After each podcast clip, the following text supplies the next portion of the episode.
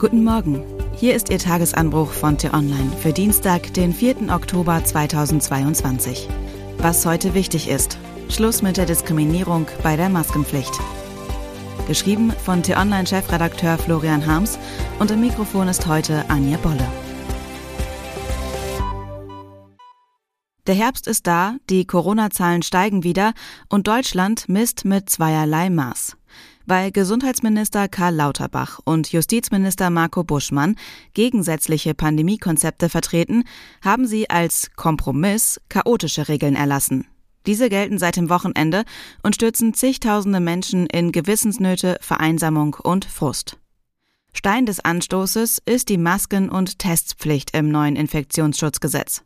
Während FDP-Vorkämpfer Buschmann erreicht hat, dass auf die meisten Beschränkungen in Geschäften und im öffentlichen Raum weiterhin verzichtet wird, hat SPD-Mann Lauterbach im Bahn- und Nahverkehr, in Arztpraxen und in Heimen die verschärfte Maskenpflicht durchgesetzt. Jeder muss dort nun eine FFP2-Maske tragen. Eine medizinische Maske wird nicht mehr toleriert. Beim Arztbesuch mag das sinnvoll sein, in der Bahn halbwegs verständlich. Doch was die Ampelregierung den Bewohnern und dem Personal von Pflege- und Behindertenheimen zumutet, ist eine Frechheit. Jeder Bürger kann sich mittlerweile durch Impfungen vor den schlimmsten Corona-Folgen schützen, auch alte, kranke und Behinderte. In den meisten Heimen gilt zudem die einrichtungsbezogene Impfpflicht.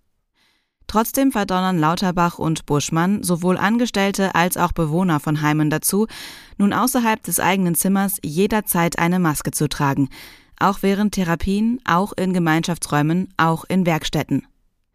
Die Branche läuft Sturm gegen die neuen Regeln. Ursel Wolfgram, Vorstandsvorsitzende des Paritätischen Sozialverbands VDK in Baden-Württemberg, wettert, dass Senioren in Pflegeheimen, Tagespflegegäste und behinderte Menschen, die in besonderen Wohnformen leben, in einer Werkstatt arbeiten oder in eine Fördergruppe gehen, ab Oktober bis zu 16 Stunden pro Tag eine FFP2-Maske tragen müssen. Durch dieses Gesetz werden bestimmte Personengruppen als vulnerabel stigmatisiert und vom gesellschaftlichen Leben ausgegrenzt, sagt sie.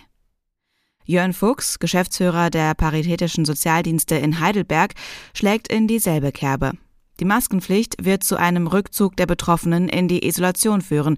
Viele werden den Lebenswillen verlieren, wie die Isolationsmaßnahmen zu Beginn der Krise gezeigt haben.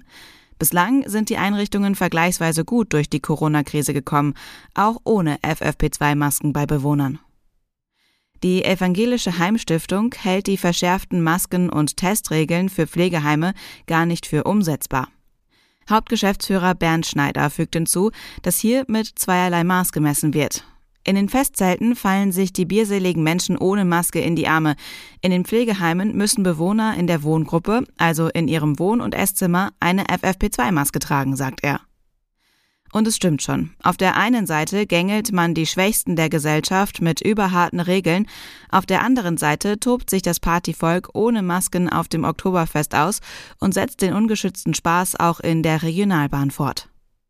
Seit zweieinhalb Jahren leben wir nun mit Corona. Das Virus bleibt bedrohlich, hat aber seinen Schrecken verloren. Nach vielen Tiefpunkten, Panik und Währungen hat sich ein wirksamer Weg durch die Krise etabliert. Impfungen schützen, Medikamente schützen, Rücksicht schützt.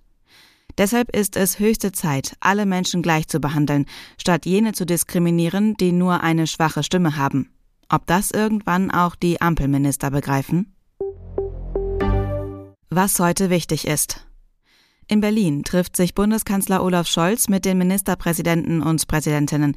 Es geht um Details zum dritten Entlastungspaket und wie viel Geld die Länder dazu beisteuern. Unter anderem ist noch nicht klar, wer den Nachfolger des 9-Euro-Tickets bezahlen soll.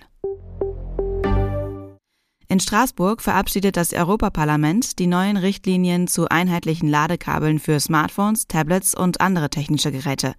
Außerdem geht es im Parlament um die eingefrorenen EU-Milliarden für Ungarn, die Proteste in Iran und den Zugang zu Wasser als Menschenrecht.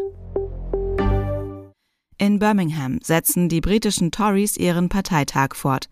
Nach massivem Druck und dem Absturz des Pfunds hat die neue Premierministerin Liz Truss eine Kehrtwende vollzogen. Sie verzichtet darauf, den Spitzensteuersatz für Topverdiener zu streichen. Und was ich Ihnen heute insbesondere empfehle, bei uns nachzulesen, Russlands Mobilmachung hat begonnen, aber sie läuft schlecht. Putins Niederlage ist garantiert, glaubt der Online-Kolumnist Wladimir Kamina. Den Link dazu finden Sie in den Shownotes und alle anderen Nachrichten gibt es auf t-online.de oder in unserer App. Das war der T-Online Tagesanbruch, produziert vom Podcast Radio Detektor FM. Immer um kurz nach sechs am Morgen zum Start in den Tag, auch am Wochenende. Abonnieren Sie den Tagesanbruch doch, dann verpassen Sie keine Folge. Vielen Dank fürs Zuhören. Tschüss. Ich wünsche Ihnen einen schönen Tag. Ihr Florian Harms.